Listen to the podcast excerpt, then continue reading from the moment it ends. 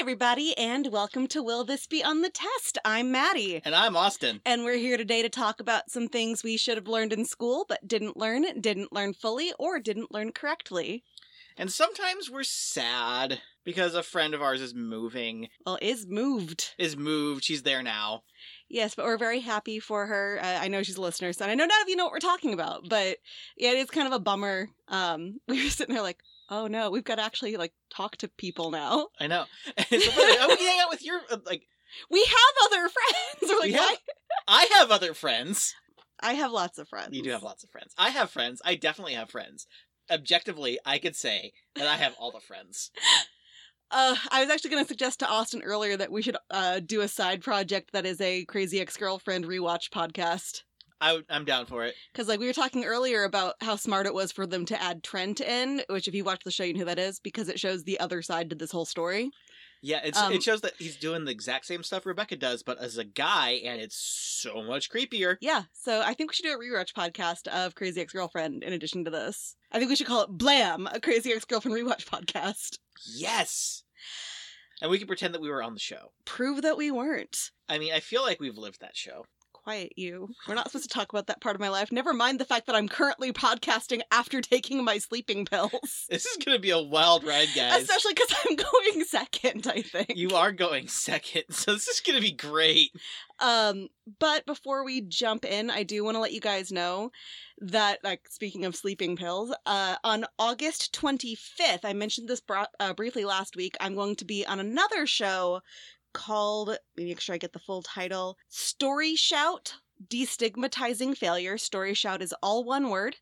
And it is a show hosted by my friend Kelsey, where she talks about people to people about things that they are bad at. And if you listen to this on August 25th, Story Shout Destigmatizing Failure, you'll get to learn what my real first name is because it is not Maddie. Ooh. Wait, it's not? Why am I, why am I just now learning this? Well, we talked about this last week. This is not the first time you've heard of it. I just did the uh, Men in Black thing to you and wiped your brain again, which I will have to do to all of you if you listen to Story Shout on August 25th. Oh, man.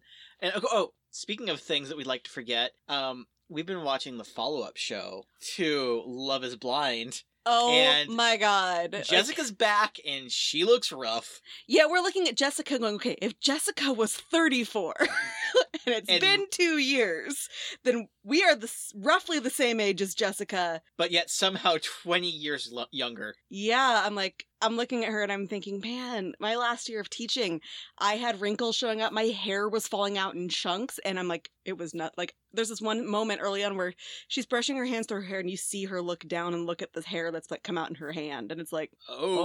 oh, like something's, something's wrong here.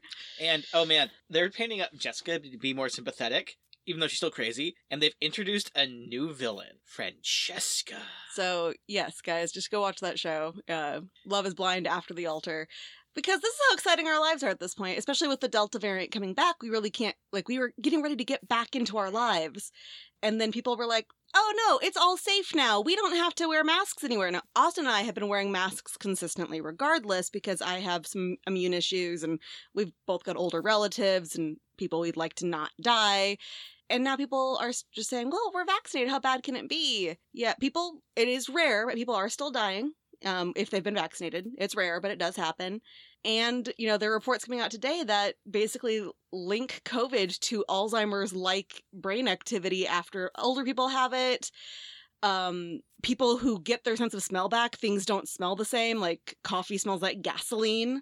Yeah, So this isn't just a, well, did you die? It's like, in some cases, might as well. Yeah. It's like it's gonna. It's as It can, badass. it can mess up your life even if you live. Like I've only had a sense of smell really for two years. When Yeah. did I get that surgery? Uh, I've only had a sense of smell for a couple of years, and all I can think is how mean would the world be to take it away and then give it back wrong? So please wear your masks. If you're not vaccinated, get your vaccine. Uh, keep washing your hands. Don't do anything you shouldn't be doing. Don't be an idiot. Don't be part of the problem. We are the one like little county in our area that has not had a massive uptick, but we are still having an uptick. The rest of our area is a hot zone, Yeah. um, and we are becoming one. So be cool, be nice, wear a mask, wash your hands. All right. Well, let's dive into this because it sounds like you've got a long one. Mhm, And I do. I'm wrapping up the Mercury 13. Clock. Hey, sometimes my my night my nighttime pills take hours. Sometimes they take 15 minutes. We'll find out. Yeah. So, anyway, to start off, you may be well aware that we are currently stuck in the suburbs. Mm-hmm. My mic looked weird. Sorry. Uh-huh. And the suburbs are a strange place. Like Mhm. like we've been assaulted by carolers. Uh there's there's the worst drivers, there's too many churches, and next door is just a cesspit of racists and morons. we're talking about the next door app, not our next door neighbors who are chill. Our next door neighbors are actually really nice. I They- like and they've got amazing dogs on both sides. Like we aren't dog people, but these are great dogs. These are such good dogs. Like 11 out of 10 good dogs. Yes, all three of them. And but the most suburban thing is the lawn.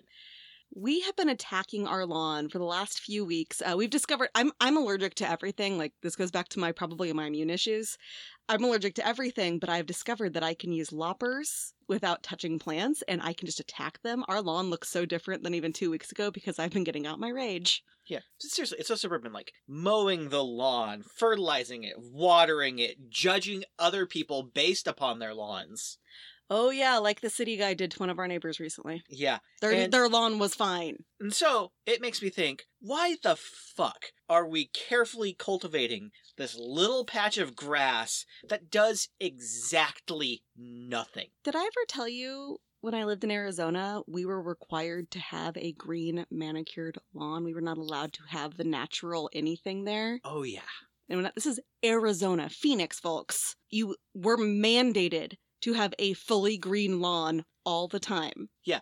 Like literally i think the only reason we care for our lawn is because we are legally mandated and required to take care of this little patch of grass in front of our house Oh, and the one behind that is unfortunately not that little. yeah it's still pretty small like as yards go we got a tiny yard Yeah, it's pretty big to me, but I mean, I'm not a yard person. yeah I can, I can get it mowed in under half an hour it's small I mean, I my dad used to have a riding lawnmower. We, we I had an acre and a half at one point. yeah we can't even fit a riding mower in our yard like we would like it couldn't turn it's that seems tiny like a dare, Austin. Are you daring me to learn to mow the lawn? no you would die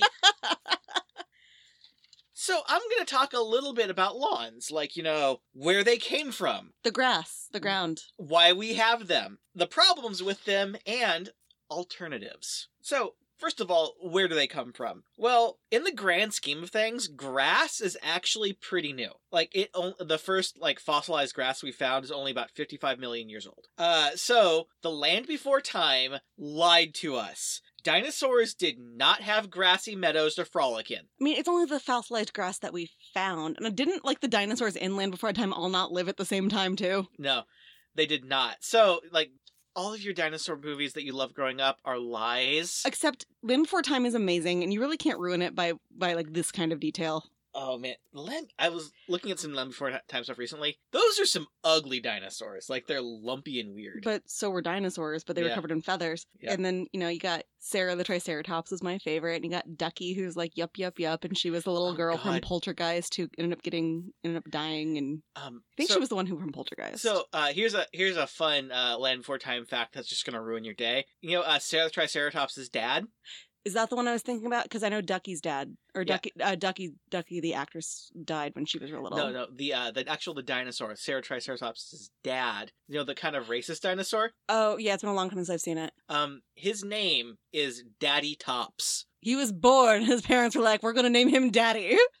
Daddy Tops. So there's some kinky shit happened in the Land Before Time. you can you're not allowed to ruin this movie like i i'm actually afraid to watch it again now because it's been so many years and i want to remember it as this like sad light in my childhood Yeah, and of course, uh, even like full on like grassy biomes like the Serengeti or the American Great Plains are also pretty new. Those didn't even exist until about five million years ago. But uh, we as humans, we uh, domesticated several species of grazing mammals. Like, and we were domesticated by cats Yep, like goats, cows, sheep, horses. Grasses. And so maintaining pastures for these animals became part of us settling different areas and we moved to different places. Like uh, when we first settled America, like the usual like grazing grasses we had and, fe- and meadows weren't really in the Northeast. It was lots of trees and just small grassy areas, and the grasses didn't grow like they did in Europe, so they imported grasses. That seems safe for everything. Oh yeah, all the grass in America is an invasive species, just about. That seems really safe. And What the buffalo eating then? gr- grass, but a different species of grass. Okay. And holy shit, these grazing mammals eat a lot. Like there's time lapse videos of goats eating, and you yeah, can see them just clear a field in a day. It's amazing. I want pet goats to just take care of our lawn for us. So really, the earliest lawns were actually just the closely grazed pastures because, like, they'll eat everything and they'll eat grass down to where it's really short, where it looks like it's been mowed, even though it's just animals eating it. That's kind of where this like came from. The lawn. The first ones were just pastures that had been grazed. And yeah. Oh, fun thing. I was talking about the imported species of grass. Um, Kentucky bluegrass. You know, the grass that everyone wants in their lawns, like the premium grass, the grass that America loves, is actually from Europe. Mm-hmm. It's not from Kentucky. Kentucky bluegrass is a lie. And also, uh, fescue, another type of popular grass, is actually really bad for insects. It has like a symbiotic species of fungus that keeps insects away from it. So when it replaces native grasses, it also hurts insect populations, which really just fucks up the ecosystem from the ground up. That's probably why there are so many spiders inside my house looking Yeah. for food.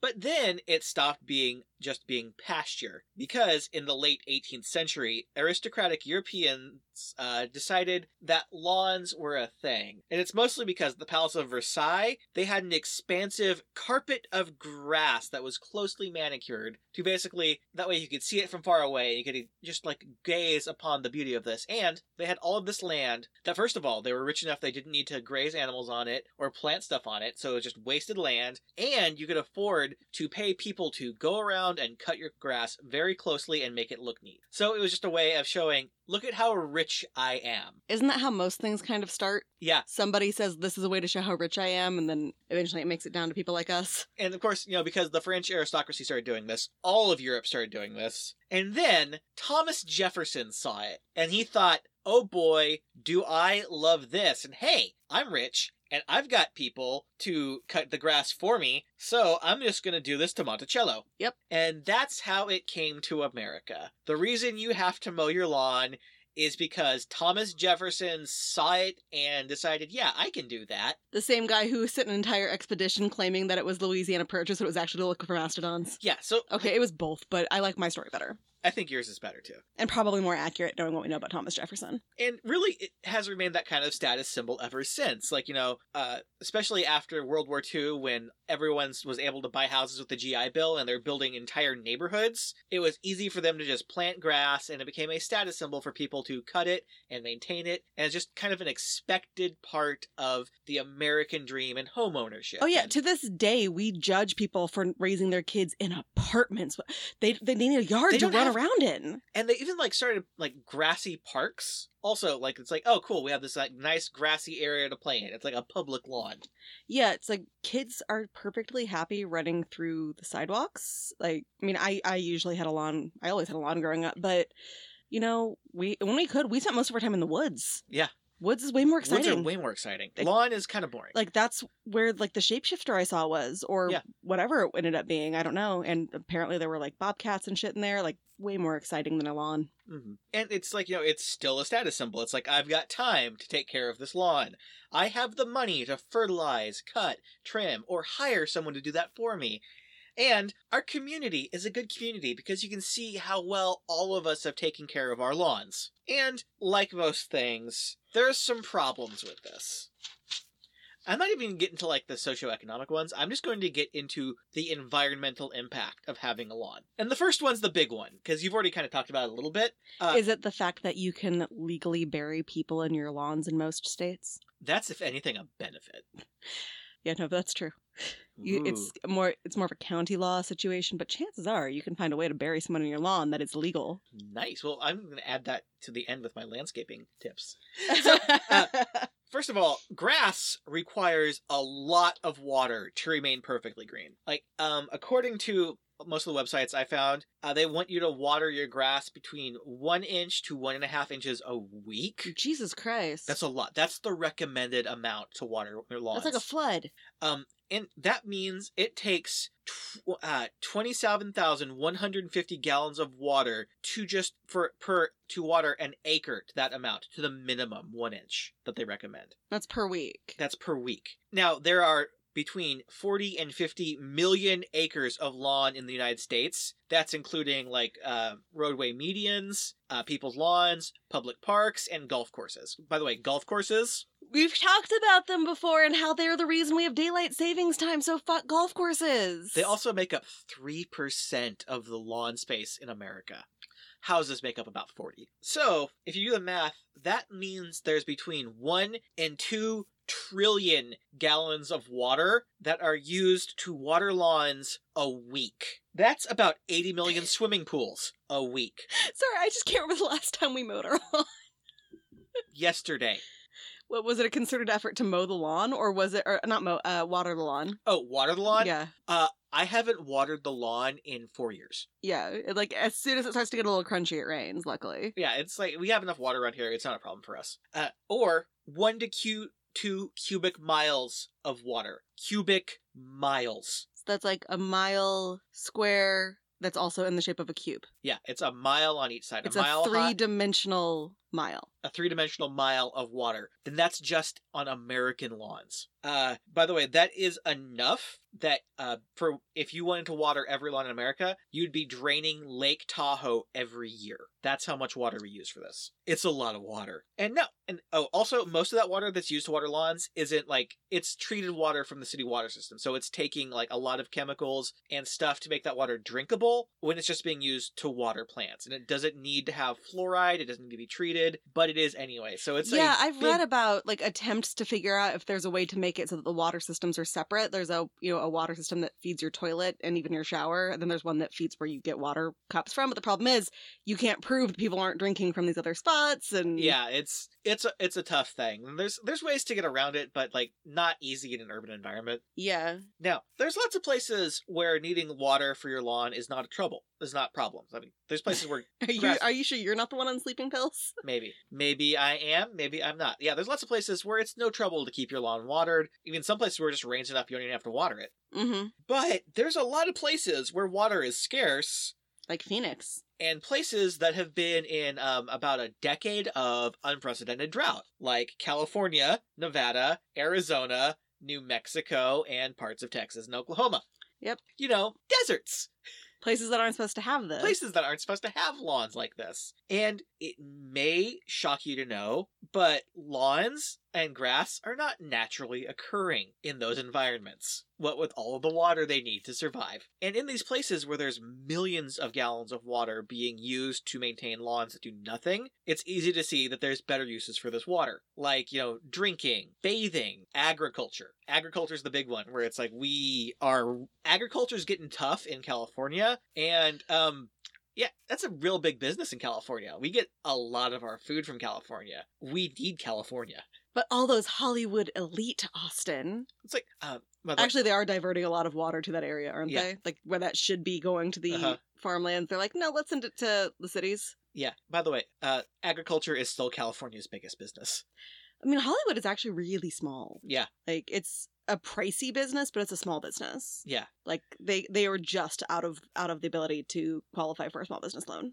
Yeah. And again, like these all areas are all experiencing prolonged drought, and they're having trouble. Like, uh, I know this year Las Vegas uh, tore up all of the grass they had on medians because they realized we're having to water all of this, and Lake Mead, where they get all of their water, is dropped to historic lows. And unless like this drought drops, which they don't think it is, they're just not going to have water in five years. Yeah, I've never understood grassy medians. Yeah, Like they're a little like um there are places around here that I think it's really cool where they've started reintroducing natural grasses on median like it's not the best Yeah. situation, but it's on medians at the side of roads. It's not the best way like it should be happening more widespread, but on a median is a start. I mean, at least it's supposed to be there. Yeah. So there's all this water that's being wasted. And then on top of it all, uh, to maintain your yard properly, uh, you need to be using fertilizers, herbicides, and pesticides on them. And Americans use tens of millions of pounds of uh, various fertilizers and herbicides every year on their lawn. And most of it ends up washing off. Mhm. It doesn't get absorbed. It doesn't really do anything. It just washes off your lawn and into nearby streamways and waterways. Uh, the fertilizers uh, can cause algae blooms, Mm-hmm. which uh, can cause mass- massive fish die-offs, amongst other things. Uh, and as we record this, there are large blooms occurring right now in Florida and China, uh, large enough to affect sea transport, kill off lots of fish. Thousands of fish are dying, and also, the uh, they're on the lookout for red algae and blue green algae, both of which are toxic and can cause very bad rashes on people. Like you know, say for instance, at going to beaches. Yeah, and then there are like Instagram celebrities who go to these places intentionally and are like, look at how beautiful this is, not realizing that this like I think one of them let their dog even swim in it. Like Yeah, it's toxic. They're they're actually as I was researching this, they're like they're cons- there's beaches they're considering shutting down in Florida because of this right now. I mean, they're just so addicted to views, but Yeah. they don't know that it's toxic. I'm addicted to views, and I'm on a plane. What? I don't know. I'm trying to remember how the lyrics to "Toxic." Yeah, if you don't know Britney, you don't talk about Britney. Hashtag save Britney. Yep, save Britney. And by the way, um, for me to say that just the fertilizers are causing, causing this is a bit of a misnomer. Uh, global warming and higher water temperatures in the oceans are also causing this too. But wouldn't like the lawns be contributing to all of this? Not just for the pesticides and everything, but the amount of water that's being used. Like, I like I kind of zoned out for a second there because I was contemplating the idea that sand could have saved us from global warming. Yeah. Uh, this is what happens on sleeping pills, guys. I get I get kind of go off my own little world. Um, I have a whole theory about UFOs now that I'll tell you guys Yeah. about some other time. And uh, herbicides that are used in the lawns also wash off, where they like you know fish and other aquatic animals ingest them, and it's it's not good for them. It causes mutations in frogs and other amphibians. It kills fish. It causes cancer in animals, and it's a bioaccumulator like mercury is, and so it builds up in this food chain until it gets to fish that people eat in the ocean, and is bad for us too. We've talked about how bad mercury poisoning is. Yeah, similar things are happening with uh, pesticides and herbicides. And also, pesticides used in lawns are contributing to colony collapse syndrome and killing the bees. Colony collapse syndrome. Colony collapse Okay. syndrome. Yep. For a second, I thought it said cholera collapse syndrome. Like, don't we want cholera to collapse? Yeah, and now even though um, agriculture does actually use these for producing food, uh, and they use them in larger quantities, uh, lawns have zero purpose. We could just not use these and be fine. And also, farmers uh, know what they're doing a bit better than like your average guy with a lawn. They measure stuff out. They know, okay, we can't use this now because it'll wash off. They use it more effectively with better purpose. And generally, in like they don't overdo it because they're having to pay a lot of money for this, and they've got very low profit margins. And they're also regulated more than like you know us with our lawns. Yeah, um, the HOAs are regulating us and nobody's regulating the HOAs. Yeah. We don't have an HOA though. We've just got Yeah. a really, really, we've got a city guy with a stick up his ass. Yeah. And so they're doing they are doing a better job. Lawns though, we waste a lot. Like I couldn't find exact numbers on any of this and like zero sources, but all of the experts who like do stuff with lawn treatments and stuff is like, yes, we use too many chemicals on our lawns. We're wasting a lot. I couldn't find any exact numbers, but there's just a general agreement we use too many chemicals and fertilizers on our lawn, like more than we need to. And of course, not only are we putting all these chemicals on it to make it grow, but when it grows, we have to cut it. And when it comes to mowing our lawns, Americans use about 600 million gallons of gas mowing lawns a year. Uh, by the way, and each person mowing a lawn spends about 70 hours a year doing so. What's that like, Austin? Because I don't fucking do it. I get out of the house. I have in my life. You want to know how many how many much time I've spent mowing a lawn? How much? I would say eight seconds. Wow. I was seven years old in Arizona. My dad decided to teach me how to mow the lawn. Uh, it was one of those lawnmowers that kind of has its own power, it kind of like jumps forward, you know? I got scared and stopped and went inside. That is my lawn mowing adventure, and that is why to this day, if I if I didn't have an Austin, I would be hiring somebody from the neighborhood to mow the lawn for Yeah. me.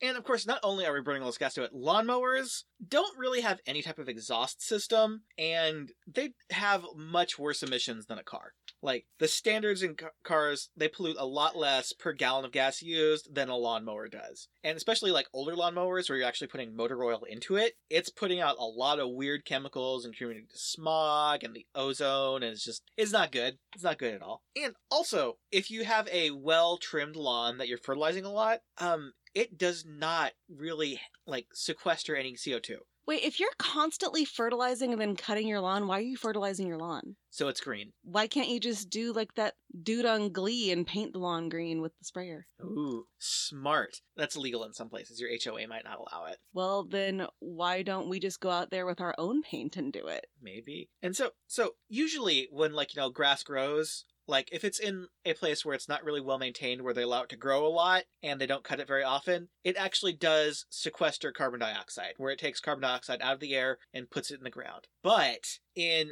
lawns that are constantly trimmed and well fertilized, the grass actually produces lots of nitrous nitrous oxide, which is a, another greenhouse gas that actually is worse than carbon dioxide, and it produces enough of it that really your lawn is contributing to global warming. You're not helping anything. So let me just What's weird, okay, guys, to be clear here, Austin loves doing things like mowing the lawn. Like, hearing him be this angry about lawns is actually kind of interesting to me. yeah, that's like mowing the lawns for me. Like It looks like it's like almost meditative for him. Oh yeah, I would no. When I was like a like te- from when I was like ten to when I was like eighteen, I would go mow lawns with my grandpa, and it was a blast. We'd go. I get to hang out with him. He taught me how to drive doing this. You had your little business. We had a little business, and we'd go places, and then afterwards we'd go to like a bar and get a burger and a drink and it was just it was a lot of fun and I really loved it and I do like mowing lawns but it's it's a problem like we shouldn't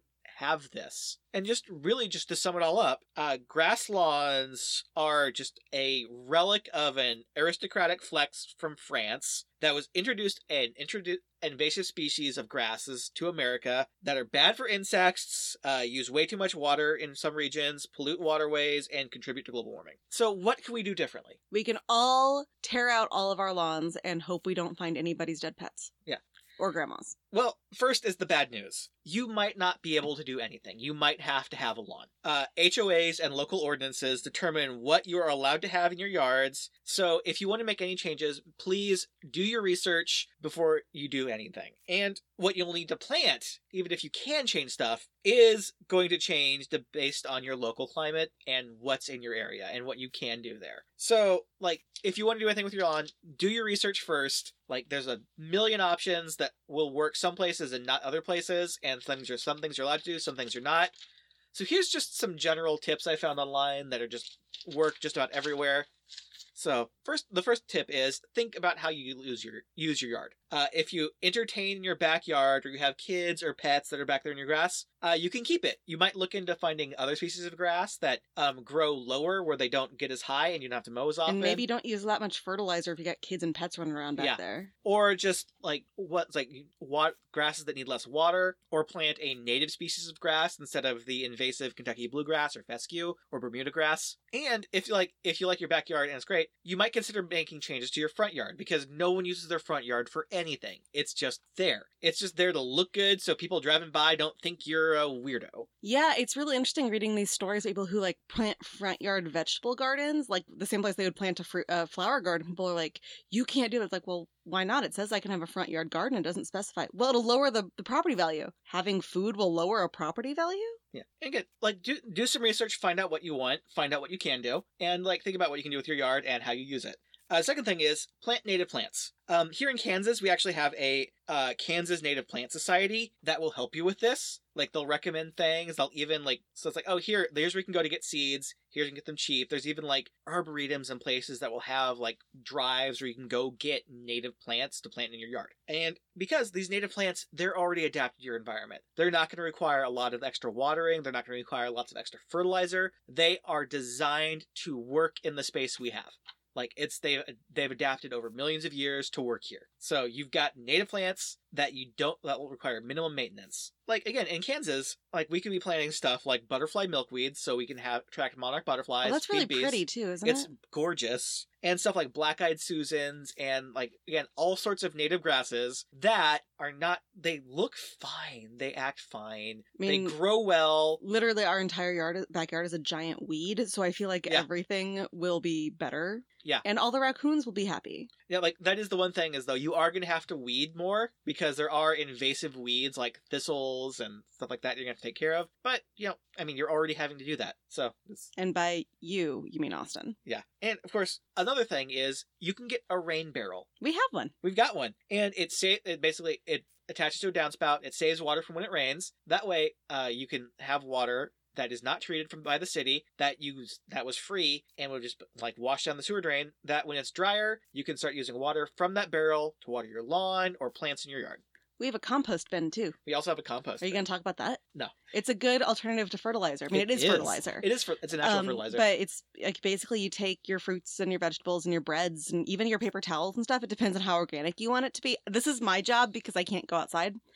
Um, I figured out like what you can and can ca- can't compost. Like pistachio shells, yes, you can compost them, but technically you need to grind them first. So I typically don't.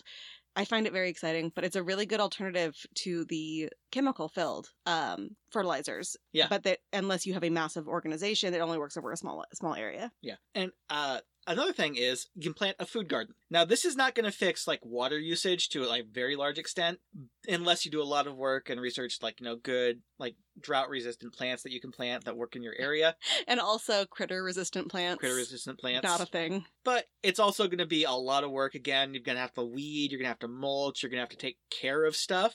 But it also means less mowing, so you're not using as much gasoline, you're not wasting stuff that much, and you're going to get fresh vegetables, which are just kind of nice. Mhm.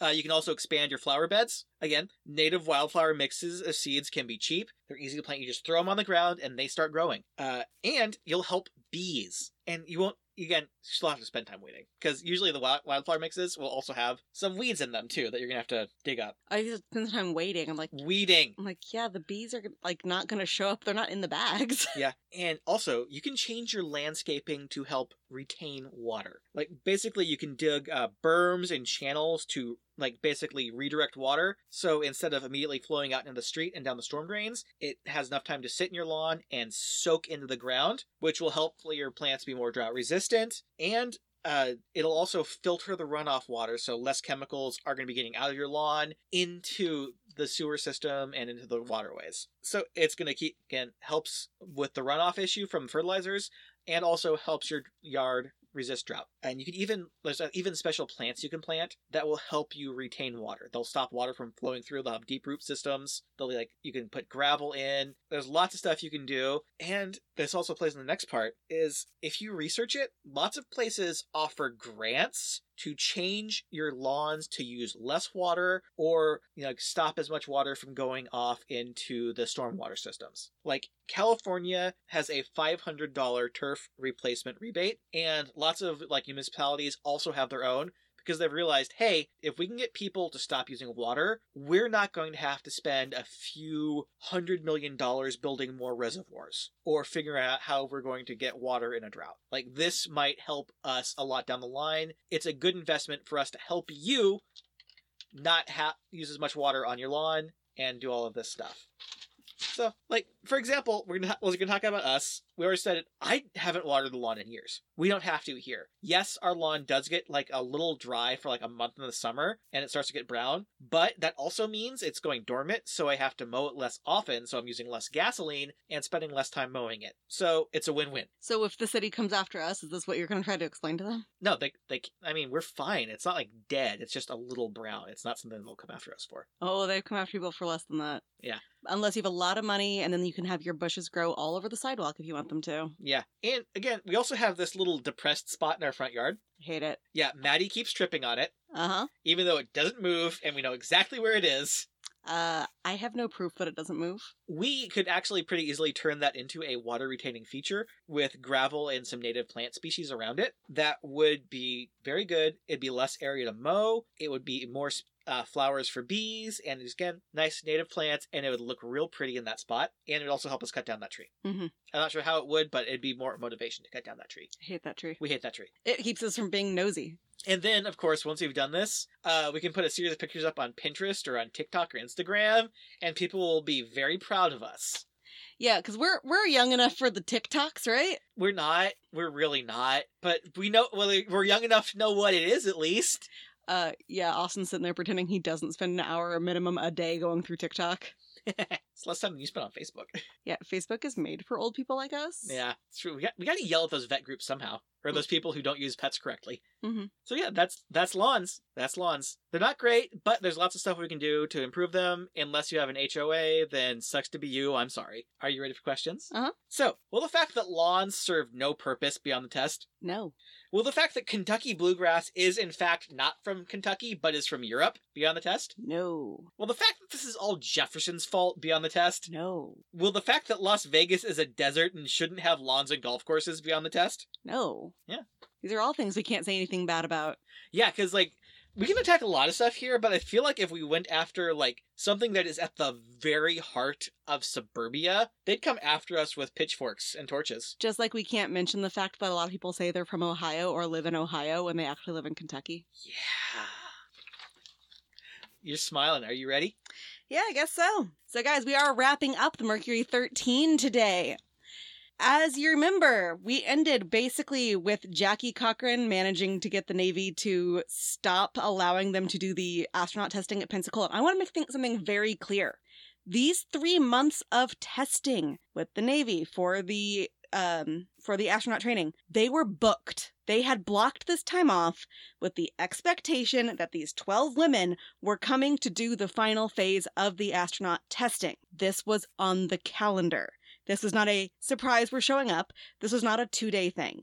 This was an extensive project that is important to know later. But Jackie Cochran was like, no, don't do it. They're like, okay.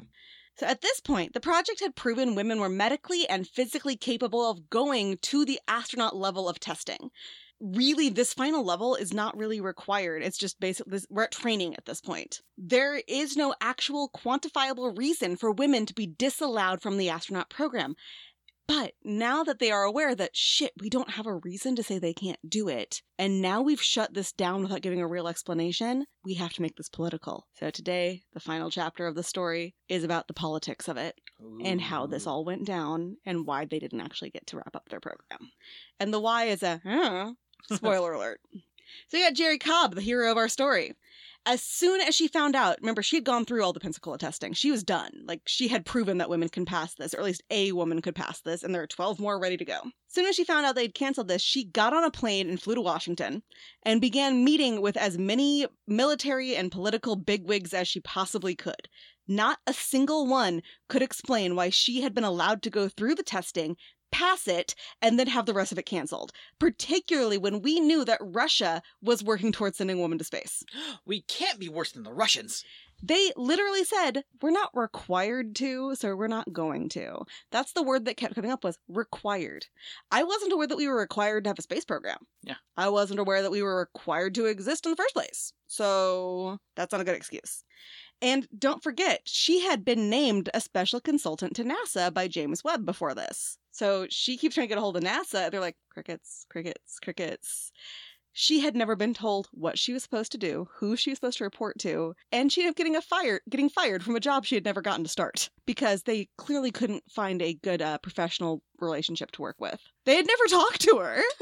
Randy Lovelace, meanwhile, realized this might actually all be his fault because of the level of secrecy. Remember, he had, was working at NASA during all of this, and he had not kept NASA informed about the program. They only found out through the news like everybody oh, else. Oh no! Yeah, that's a bad that's a bad look, man. Yeah, so he actually did reach out to James Webb, and he was like, "Look, let me just fully explain all of this to you. Like, this is not a space training program. This is me. This is a scientific exp- like exploration into whether or not this is physically possible for women." I've never promised these women anything. Blah blah blah blah blah. James Webb was like, guys, so many of your like special interest groups are trying to get me to let your people go to space. Can you just stop? I'm a little busy. That was pretty much his reason. But Jerrie Cobb wasn't giving up.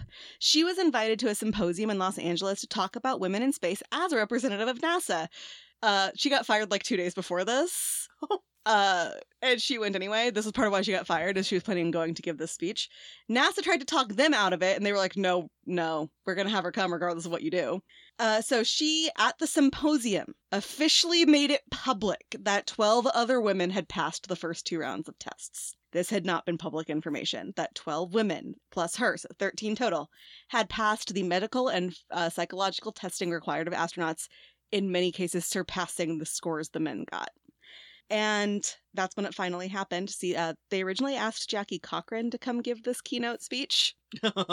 And Jack was like, "Ah, I'm too busy for your little thing. And then she found out Jerrie Cobb was doing it. She's like, oh, not too busy. And they're like, you're rude, stop.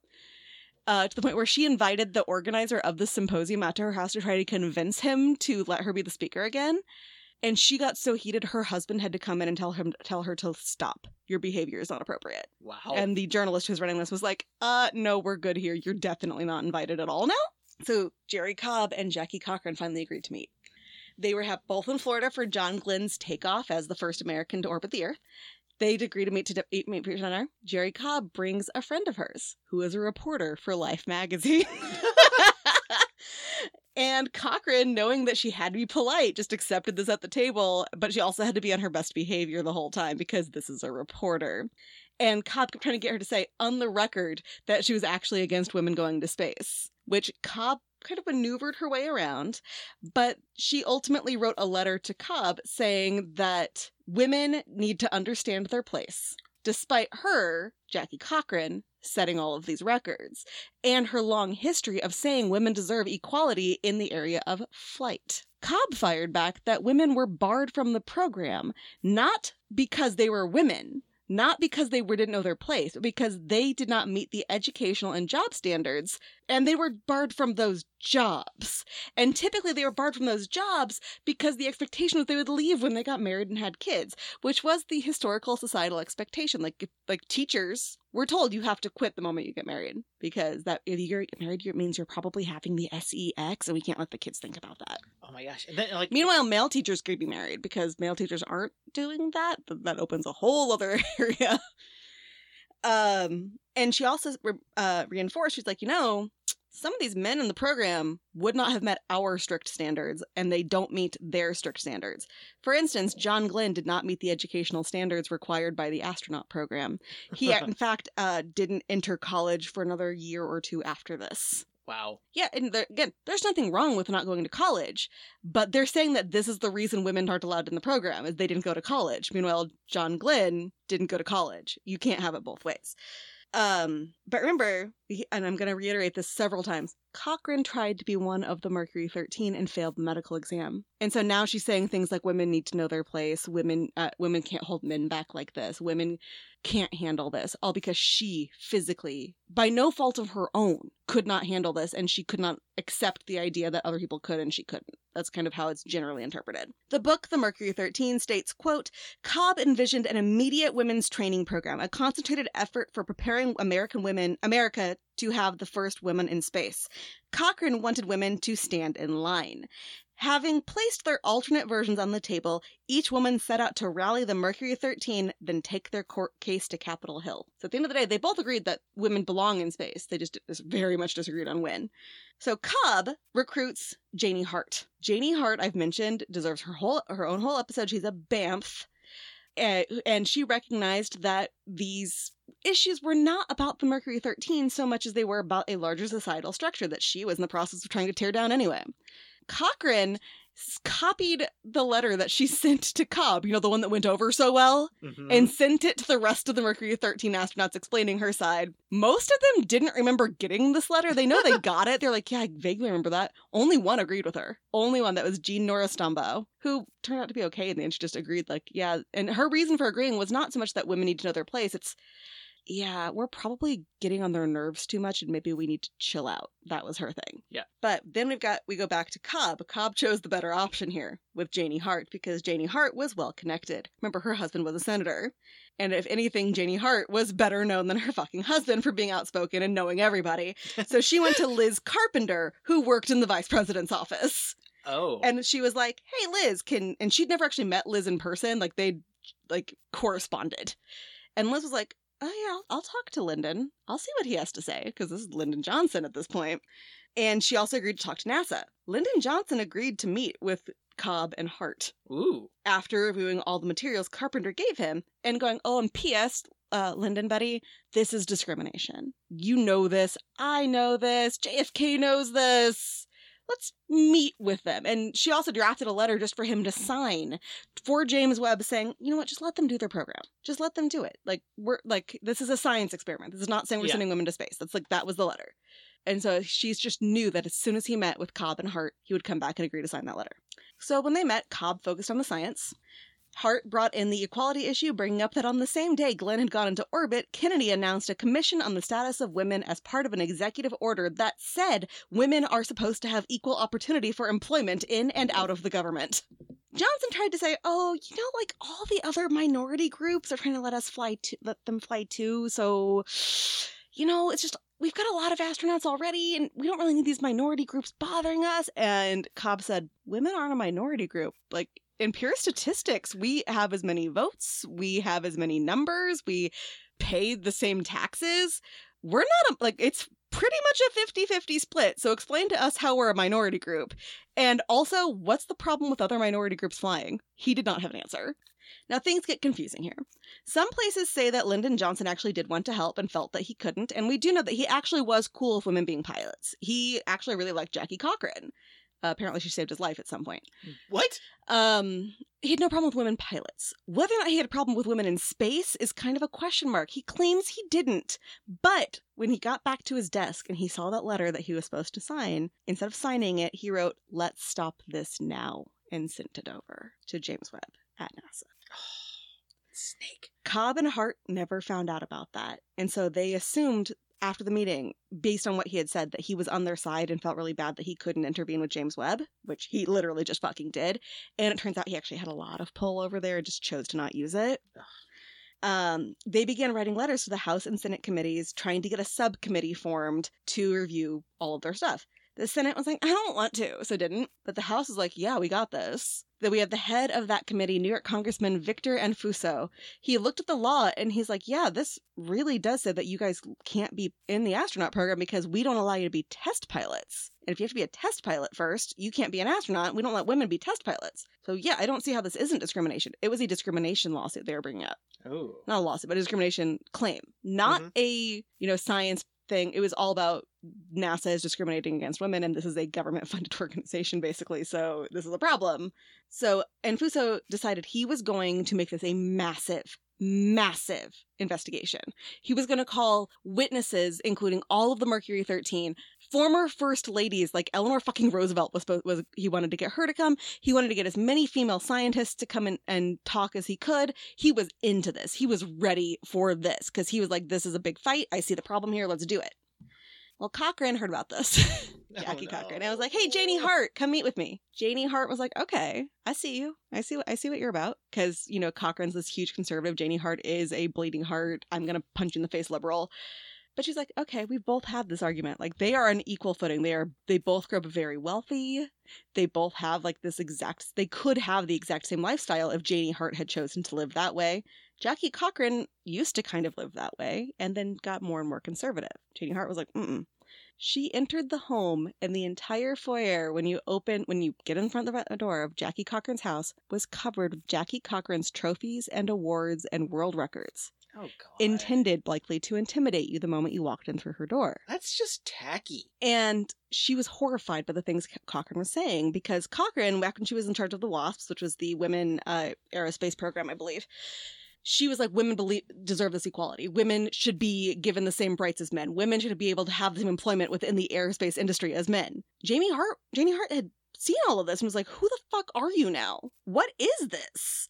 But again, this is how she interpreted it. Jane, uh, Jackie Cochran had tried to be one of the Mercury 13 and had failed the medical tests and suddenly wasn't a supporter of it anymore. So Janie Hart would later go and be like, I think she was mad that she couldn't get this trophy, so she didn't want anybody else to have it. Yeah. And this is, uh, after that, things start to fall apart big time. Anfuso, the head of the subcommittee, had this whole big thing planned, but George Miller of the House Committee on Science and Aeronautics overruled him and said only two people from each side can be can speak. So two from the Mercury 13 side, two from the NASA side. Jackie Cochran though went in and she was like, uh, "Can we get three? Because you know you talk to Cobb and Hart, so obviously that's who's going to speak. But I am the best known female pilot in the country, which is actually pretty true. You all know who I am. You should let me speak too." And they're like, "Oh yeah, okay. So you get three, and the other side now gets three. So we had Cobb, Hart, and Cochran on the Mercury 13 side the people running this program, Lovelace and Flickinger, were not invited. The other side had George Low, who was one of the directors at NASA, Scott Carpenter, and John Glenn. John Glenn, the biggest hero in America at the time. Ugh. No one really understood why Lovelace had not been invited. Even with that limitation, he should have at least been invited. Like something should have happened. But Cochran was like, okay, I'm at least going to contact him so I can say Randy says this. Randy said that the only way to keep moving forward was to allow women to keep the experiments going, but to not expect anything of it. And women really aren't going to be able to qualify to go to space for at least five years because it's how long it's going to take to prove that they're medically capable. I mean, it only took three for men, but it's fine. Um, and he said that he never at any point thought women should immediately be allowed to go to space, which actually is kind of true, but kind of not. It's very confusing. Randy's kind of going up and down with this whole thing the whole time. Yeah. But it kind of backed up more or less what Cochran was saying, other than Cochran didn't think the testing should continue, and he did. Jerrie Cobb was the first to present her arguments, and had gone so far as to mark up her speech with things like where she was supposed to pause and where she was supposed to emphasize words. She was fucking ready.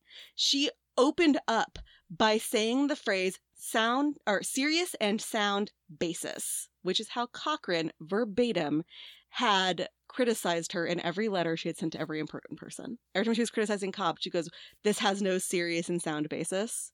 And so Cobb went in there and she goes, I'm very glad that you're all here to talk about this and how it has a serious and sound basis. Cochran hadn't shown up yet. She didn't get to hear that. She went through the science thinking there was no way someone could ignore that, ending with, quote, We seek only a place in our nation's space future without discrimination. We ask as citizens of this nation to be allowed to participate with seriousness and sincerity in the making of history now. We offer you 13 women pilot volunteers. Anfuso, the chairman who we thought was on our fucking side, said in response, she like she ended with that amazing line and said, "Oh, I think we can safely say at this time that the whole purpose of a space of space exploration is to someday colonize other planets. I don't see how we can do that without women." And then, as the laughter died down, he introduced Janie Hart as the wife of a senator and mother of eight. Janie Hart looked him up and down and said, I notice you call upon me immediately after you referred to colonizing space.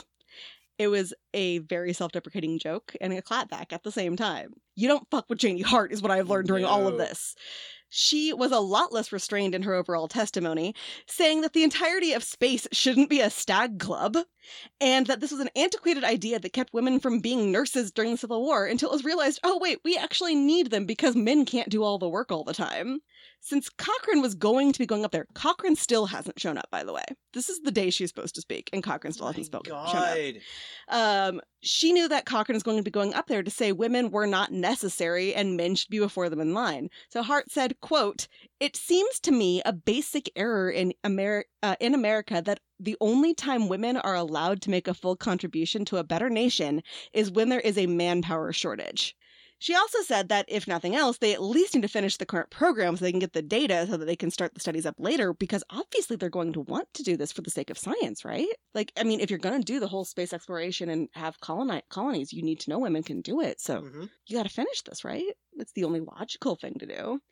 She ended with, quote, I don't want to downgrade the feminine role of wife, mother, and homemaker, but I don't think either that it is unwomanly to be intelligent, to be courageous, to be energetic, to be anxious to contribute to human knowledge. There were then actual questions asked and concerns raised. It was actually a very like productive thing. But then James Fulton of Pennsylvania started speaking. Now, James Fulton is incredibly sincere in all of the things he is saying. Problem is, he's that guy in the room that as soon as he starts speaking, everybody immediately votes against him, no matter if they agree with him or not. that person who just bugs you, who seems to be a bit of an idiot, even when what he's saying completely makes sense. And I don't know much about James Fulton, but based on the questions he's asking during this, I'm thinking he probably made sense a lot, and people just didn't want to listen to him. They referred to him at one point as a buffoon during this, uh, in the book. So the question he asked was Did it strike the women that the reason the tests were canceled was that men thought the women were too successful? Oh. And he meant it as a sincere question of, do you, he, like, he's clearly thinking, the men are afraid of you. Has that come to your mind? Have you had this conversation? They weren't even allowed to answer. Another congressman immediately interrupted and asked a different question because, and, but that was enough to put in people's minds, oh, we know what side James is on. We, we can't vote for this anymore. That was enough to shut it down right there. Ugh. The fact that for some reason James Fulton was allowed on the subcommittee even and he's asked the whole time he's asking really good questions and bringing up really good points and they're all like "Mm, there goes jimmy again we just we can't listen to him we can't agree with him on anything finally cochran showed up she's like oh sorry i was in a meeting and i was running really late and also I just now found out about this like a couple of days ago, so I didn't have time to prepare anything. I'm gonna be speaking off the cuff. Sorry about You that. asked to be on this. Yes, she did. This is a bald faced lie. It is also a very common political move that lowers the expectations so you can blow their fucking minds. She is on the side of Hart and Cobb, in theory, saying that there is discrimination happening. That was what their argument was, was you are discriminating against women. She said, quote, I do not believe there has been any intentional or actual discrimination in the astronaut program to date. As one who has had much experience in high speed precision flying and over the years has passed many of the tests that were given to the select the seven first astronauts, and also as one who would like exceedingly to go to space, I don't feel I have been the subject of any discrimination. I'm like, bitch, at any point did you ask NASA if you could go to space? Ugh. Remember, once again, she had tried and failed because of a medical condition. She has not had the opportunity to face discrimination with this. She has not asked NASA if she could be an astronaut, and she has not she not reach the point in the testing where she could be discriminated against anyway because she had some underlying health condition that she could not control. But she did use this as a chance to berate Cobb and boost her own ego at the same time. And as far as I could tell from anything I read, no one had told NASA that she had tried to get into the program and been rejected because of her medical history. So she's, I think, still hoping that NASA will let her in. She also said the question should not even be about discrimination, but whether women would slow down the program, make it more expensive, mess up the schedule, etc., while there were so many qualified men who could be added if needed.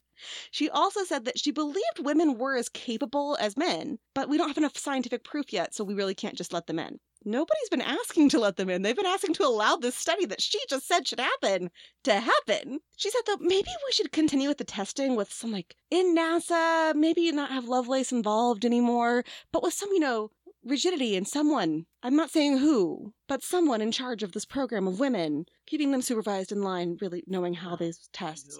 I'm not saying who, but maybe we should continue this testing just in this new way and just forget about these 13. Fuck them. We'll, we'll start new. We'll start fresh. Oh, she's the worst. And then she dived into some outright sexism and veiled homophobia that I'm not going to get into.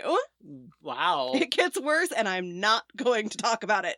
wow, that's a that's a first. Something so bad that we don't go into it. Fulton, the congressman, who we don't, who they didn't like, we kind of like him at this moment. Again, I don't know anything else about him. Tried to bring up another good point. Well, if women were let were were kept out of the program because they couldn't be trained by the military, why can't we just train them in the military? He's like, Cochran, what what do you think about this? Can we should we let women into the military to do these jet these jet test pilot training? She kind of read the room and changed the subject because she got she had remember she hadn't been here earlier, but she was I gotta give her her due. She's a smart fucking woman. She read the room and immediately was like, I can't engage with this. I need to talk to somebody else. So that's what she did. So he, uh, he was genuinely trying to be helpful and he kept interrupting, going back and be like, no, like, we need to, he's like, I'm trying to make a serious point here. And he keeps getting talked over. And then Anfuso, in so many words, called him an incel. Quote, Mr. Fulton is a bachelor and he thinks women are out of this world. So he would like to get them out of this world. Which, believe me, is not the worst thing that gets said in the rest of this. Then John Glenn and Scott Carpenter came in the next day. They had been briefed on exactly zero of this and had no idea why they were there. They were really used to just being brought in. They were talking on every topic and in, in, in politics and media. it was not weird to them to be called in to talk about anything, so they didn't question it. Uh, they knew nothing about the Pensacola issue that had just arisen. They didn't know anything about the women's success in the testing, other than what had been in the media, and none of the isolation test stuff had been in the media. They didn't know that these women had kicked their asses. They were told to answer questions based on their own experience and with no other knowledge affecting it. George Low, the NASA guy, on the other hand, knew exactly why he was there and what he was doing. He said that women had never intentionally been kept out of the running, though they rejected all the women who had applied for the next round. He claimed that he didn't want to leave out women. There is no discrimination. And the real reason women weren't involved is that women didn't want to be part of science to begin with, so it's really their fault. If they just got those science degrees, then maybe we could consider them. Remember, at least one of the women in the Mercury 13 was a fucking engineer with Yeah. three degrees. And the rest had more flight hours in general than the men. And not all of the men had these science degrees. But Anfuso was like, oh, oh yeah, that makes sense. Women don't want to be there. I got it. I got it. Well, there's a congresswoman in the room. Last name was Weis. And she goes, um, yeah, you know, women aren't allowed to enter these programs a lot, and they aren't allowed to be these test pilots at all, which means by default, they're discriminated against. If one of your requirements is that they have a job that they legally can't have, you're by default discriminating. And Low goes, oh, no, it's that women don't want to be test pilots. The only test pilot I've ever heard of is Jackie Cochran anyway, and she's a different kind of test pilot. Um, he also said that adding women to the list would just mean there are too many people and the Pensacola station is booked up. Remember what I said earlier? That Pensacola had in fact been booked up by them. the Mercury 13 had booked the Pensacola station. And now he said, We just don't have the time or the resources. We don't have room on the centrifuges. Everything is completely booked. So, I mean, even if we really wanted to do this, we can't do this for at least another couple of years because the calendar's just full, guys. Really, because they'd had enough time to book away three months for this group and then take them off the calendar at the last second. And on top of that, the doctors who worked there were so excited. They were like, yes, we're going to get these women in here. We're going to get to this really cool testing. We are ready. They were like pumped. They had been preparing for this, meaning time and money had already been spent and set aside for the purposes of this program. So, yeah, the space was not the issue either. Fulton came back. Here we go, Congressman Fulton. Like, shh, I agree with you, but shush, you're hurting the cause he brought up that these rules had been bent for these astronauts in the room already. Like these, neither of them had the degree. Scott Carpenter and John Glenn, neither one of them have the degree you guys required. If you're gonna bend the rules for them, why aren't you gonna bend the rules for these women who've already passed the other exams? And they were all like, "Shut up, Fulton." he actually was like, "Guys, I feel like I'm the only one asking valid questions at this point." Shut up, Fulton. John Glenn, and again, I told Austin earlier he's going to get real mad at John Glenn. Uh, John Glenn knew nothing about what had been said earlier. He had not been there the previous day. He'd not been briefed on anything that had happened. He did say, quote, if we can find any women that demonstrate they have better for qualifications for going into a program than we have going into that program, we would welcome them with open arms. but people laughed thinking he was making a sexual joke. We would welcome them with open arms Oh god. Uh he actually kind of was like can we take that off the record? Like he got really embarrassed. And then he redirected things saying um he started talking about discrimination he'd seen in the past now he'd seen people like get discriminated against when they really didn't need to be. Like he had been told like black people shouldn't be allowed to fly and then he'd been a flight trainer and he's like i saw black people who could fly. Like i don't i don't see why this is a problem. Like why are we discriminating? But then quote I think this gets back to the way our social organi- order is organized, really. It's just a fact. The men go to off and fight the wars and fly the airplanes and come back and help and design and build and test them.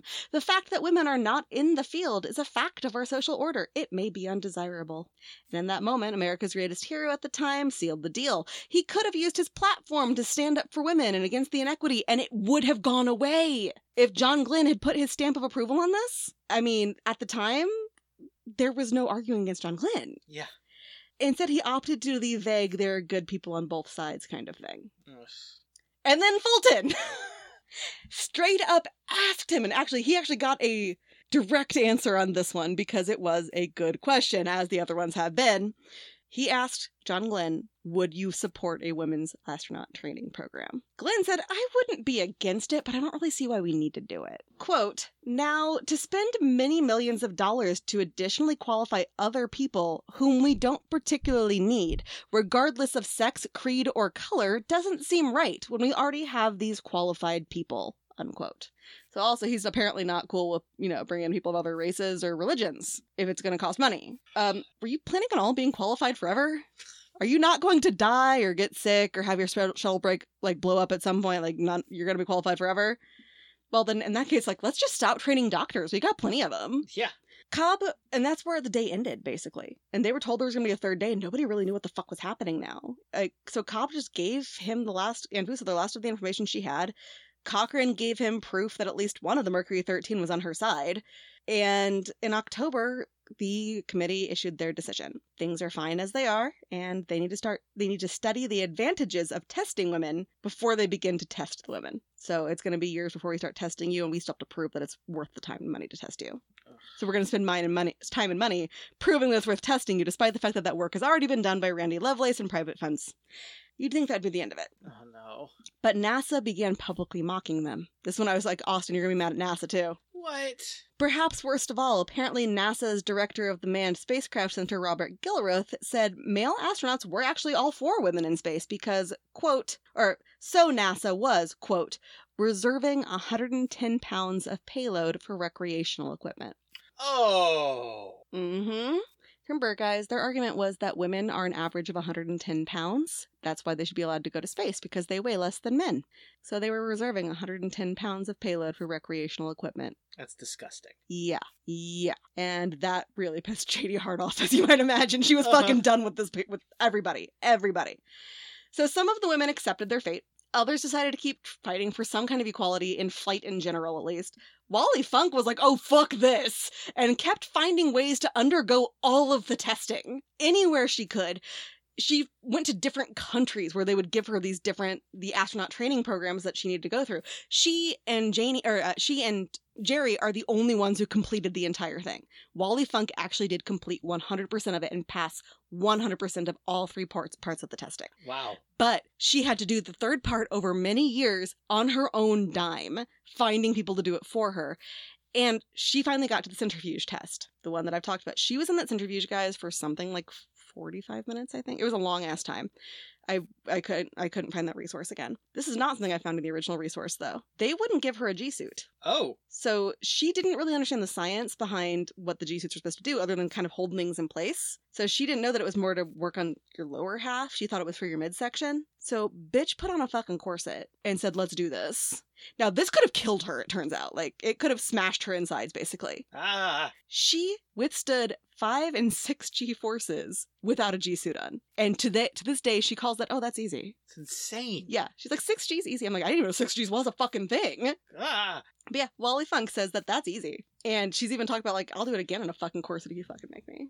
Uh, she doesn't say fuck to my knowledge. Maybe she does, but this know. is how I, my, my inner workings of Wally Funk's head. The first woman in space went up in 1963, a Russian textile worker and amateur parachutist named Valentina Tereshkova. Cobb was disappointed that someone who couldn't possibly have passed her own tests was able to go to space before her, but she actually was happy that a woman got to do it at least. John Glenn, on the other hand, still said American women would, men would unquestionably be better astronauts than American women. All female applicants kept getting rejected by NASA. In 1965, oh, I'd also like to say she had passed these tests two years before she finally got to make it to Congress, by the way. She'd been doing this for years at this point. It'd been three years since all this had started. I just wanted to throw that in. Um, 1965, Randy Lovelace and his wife Mary were killed in a plane crash. No. Um, yeah, like he was so just this all of this destroyed him. So he just like spent all of his money to go around the world with his wife, bought a condo. They were flying to the condo. Uh, his pilot got a little confused. They got trapped in a canyon, and he he tried to get them out of there and didn't. It took something like 80 planes to find their bodies flying Wow. over all this land because they didn't know where they had crashed. So yeah, uh, he died in 1965, and the rest of the program died with him because there was like there was still some hope with some of them, and when he died, there was no chance.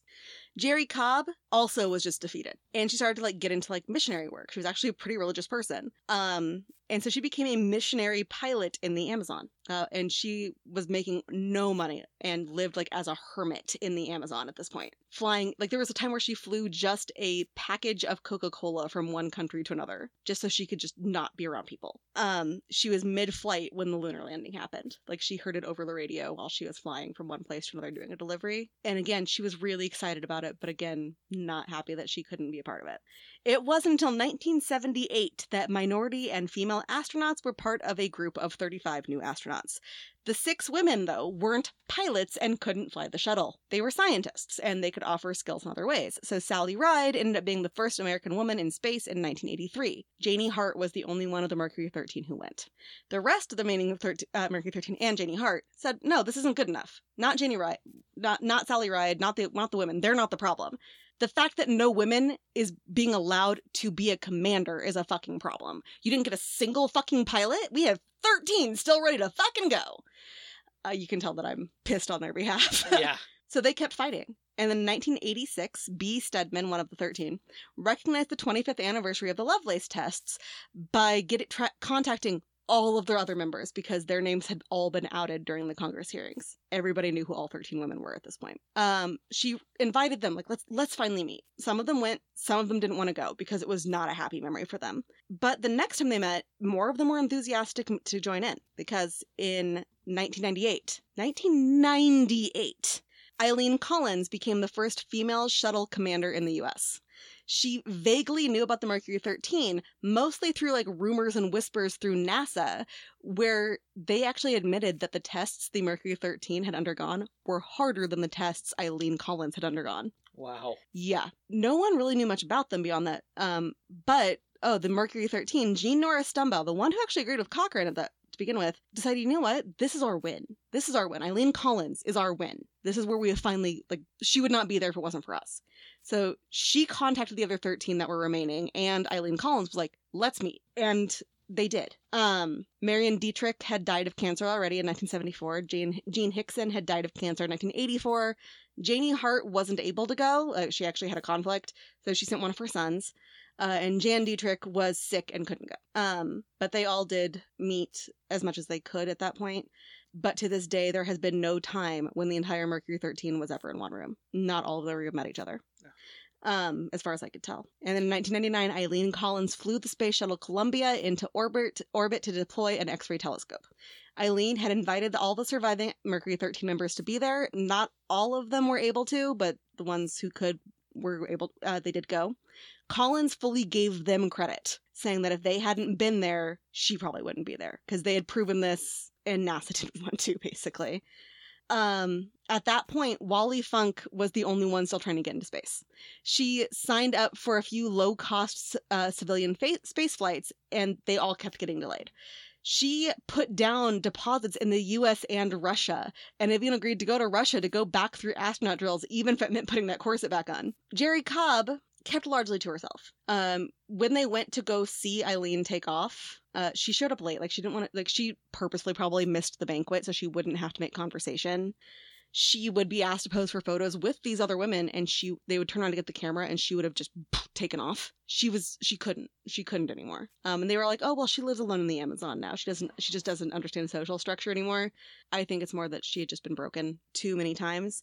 Um and it probably didn't help that they decided to test whether older people could handle space travel. And they sent John Glenn back to space at the age of 77, which Jerrie Cobb was about the, actually a little younger than him, I think. Um, so the entire country tried to get NASA to send Jerrie Cobb, and Jerrie Cobb was like, "I have hope. I get to go to space. I get to do it." There, there are school children around the country writing letters to NASA saying, "Let Jerrie go to space." Hillary Clinton, who is the fucking president's wife, is saying, "Let Jerrie go to space." We have people in Senate and Congress saying, "Let Jerrie go to space," and NASA said, "No, fuck Jerrie Cobb." They still said absolutely not to Jerrie Cobb. Not to women in general, just to her. Now, Austin and I typically love NASA, but this was like 1997 ish, I uh, think. Fine. This was not that long ago. We were right. all listening to the Spice Girls, and this was happening? Right around the time they lost their most of their funding. And like, coincidence? Yeah. Yeah. but Yeah, they said no to Jerrie Cobb. They didn't even let her try. They didn't let her test to make sure she could still physically safely do it. They said no, we're going to send John, but fuck you, Jerrie. The book The Mercury 13, which a lot of my research was based on, was published in tw- uh, 2003. Wally Funk finally made it to space this year in 2021. While Jerrie Cobb was unquestionably the hero of the story, each of these women could be their own book. Even Jackie Cochran probably deserves her own book because everything I found was very biased against Jackie Cochran. And that's, you know, she is a legit fucking villain based on every single source I found. Jackie Cochran's a villain. I would kind of like to hear her side of it. And I, she's dead now, but I feel like, you know, maybe we should have afforded her that at some point. Yeah. Um, but let's wrap it up. We'll just talk about what happened to each of them. Myrtle Cagle, she was a flight instructor and writer. She died at the age of 94 on December 22nd, 2019. Jerrie Cobb, that total badass, died at the age of 88 on March 18th, 2019. Janet Dietrich, a pilot and later a commercial airline pilot, died at the age of 81 on June 5th, 2008. Marion Dietrich, another pilot, died in 1974 at the age of 47 or 48 from cancer. Wally Funk, uh, aviator, first female flight instructor at a fucking military base. I'm sorry, she was a female flight instructor at a military base while this was going on, and they still wouldn't let her qualify for this. She is currently age 82 and officially the oldest person to have flown to space. Sarah Gorelick Ratley. She was one with all the degrees. She worked as an engineer and later an accountant. She died at the age of 86 on March 17th, 2020. Janie Briggs Hart, another all around badass, died at the age of 93 on June 5th, 2015. Jean Hixson, the second woman to exceed Mach 1. She was a school teacher and she was a member of the U.S. Air Force Reserve, died at the age of 61 on September 21st, 1984. Rhea Hurrle Woltman, another, ultimately became a commercial pilot, died February 15th, 2021 Oh. at the age of 92 and donated her body to science. Nora Jean Stumbough Jessen. She was a flight instructor, demonstration pilot, FAA advisor. She is currently 84. So there's one other person from this who was able to see Wally, Wally go to space. Uh, Irene Leverton, pilot, flight instructor, check pilot, died on July 23rd, 19, or 2017 at the age of 90. Jerri Sloan, who was a badass that I mentioned, who didn't get her due in this whole story. Jerri Sloan Truhill was the vice president of Air Freighters International and Air Services, died November 18th, 2013 at 84. And B. Steadman, pilot and co-founder of the International Women's Air and Space Museum in Ohio, died March 18th, 2015 at the age of 89. So almost all of them barely missed Wally going to space. One of them still around, got to see it happen. Um, they really all paved the way for this to happen in different levels, different levels of fighting, different and I mean what they they call them to be commercial pilots, which is Yeah. still a heavily male dominated field to this Uh-huh. day. These women were like breaking fucking glass ceilings with their planes all, all over the place, and we we didn't give them their due. We didn't learn about them in school. They No. were not called the Mercury 13 at that point. Like they were the Women in Space program, and then Project Venus, and then just kind of nothing. That was a media coin term in the long run. So yeah, they don't get their due in this whole story of spaceflight in America and John Glenn screwing them over. And God damn it, John Glenn. It's like I hope at some point John Glenn redeems himself. I have not done a whole lot of research on John Glenn. he's dead. he's super dead, but um, I'm talking about like in the grand scheme of his career because I know he went on to be a politician and all I that. think he was a senator. Yeah. Um, so I don't know. I haven't done a lot of research on John Glenn specifically, but we learned about him in school. We didn't learn about them. No. We learned about Neil Armstrong. We didn't learn about them. We didn't learn about Lyndon B. Johnson meeting with these women and turning them down. We learned all the stuff about NASA. We learned about Sally Ride, and they she wouldn't have been up there if it wasn't for these women. Yeah. Like we were in school when Eileen Collins went to space, and she wouldn't have been there if it wasn't for them. And even with her saying it was to their credit, we never learned about them No.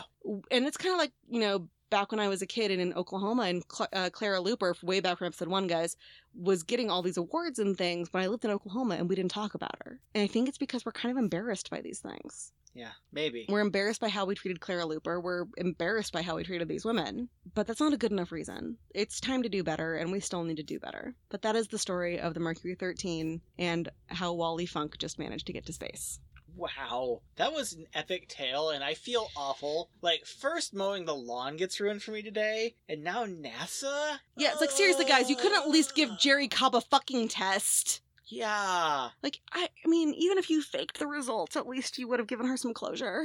More importantly, we actually really lived up to the name of our podcast. It's like this was about a test. Yeah, this was an entire three episode arc about tests and soap opera type drama, because holy shit. And I do think I'm going to do an episode on Janie Hart sometime because this barely scratched the surface of, like, I cut so much out because I'm like, you know what? This is a Janie Hart piece.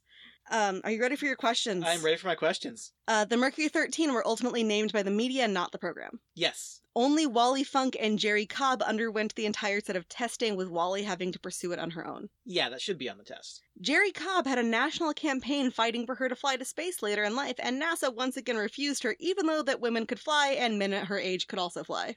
No, that will not be on the test. Women proved more capable on most of the tests, including the isolation test, than the men did. Damn straight that'll be on the test. All right, and that is that. Wow. Yeah, this has been exhausting. Austin has watched me like sitting there screaming at my computer. I almost burst into tears earlier because it was just so exhausting reading what they did to these poor women who, like, they were such badasses the whole time and maintained this composure that Yeah. they didn't need to. Like there should have been some ball kicking at some point, and there wasn't, and some titty punching when it came to Jackie Cochran.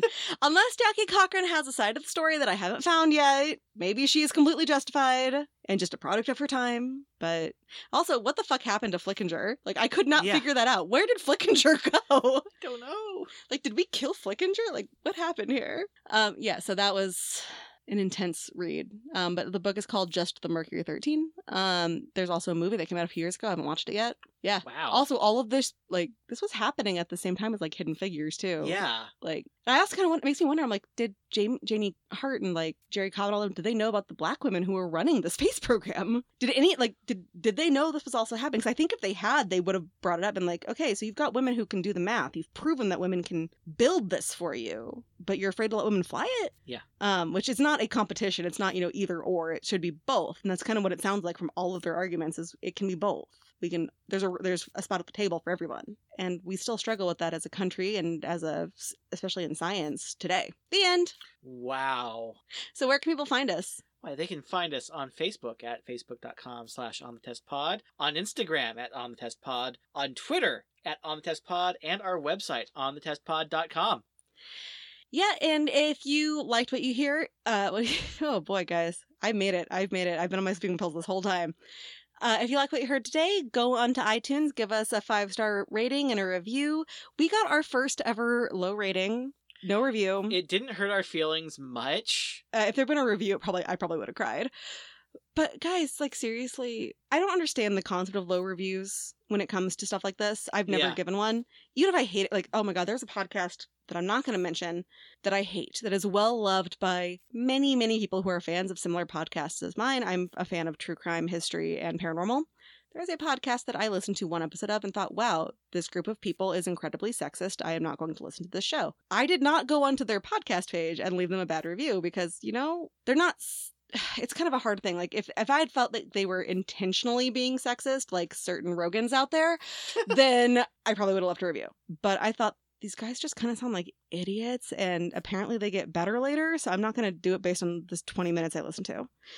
Um, which I know sounds really defensive as as the podcaster here, but it comes down to a lot of time and effort and heart goes into this kind of thing. And if you don't like it, don't listen. Yeah, no one's making you listen Honestly, us. I don't think we should have ratings and reviews to begin with. Like, and I know iTunes is considering getting rid of that whole system, which they should. Yeah. But since we have them and we need them, it's kind of how the system works at the moment. So leave us a rating, review, subscribe, uh, go onto your friends' phones, give us positive ratings. Let's balance out that two star we got. And I like we still are at four point eight. Like I shouldn't be bummed about that. I'm just mostly like, why? What? What? What made you go to Hey, the effort? That 4.8 makes it seem like we're like real instead of like, oh, they've just got five stars. You know, uh, Oh, yeah. 4.8. It's like, okay, they're actually highly, highly rated. I'm less suspicious of 4.8 than I am of a oh. 5.0. I can honestly say neither one of us has reviewed our podcast. No. because that I would mean, take effort. Obviously, we should. Because I do. I have do. got lots of things to say about us. Like, we're a solid three stars from me.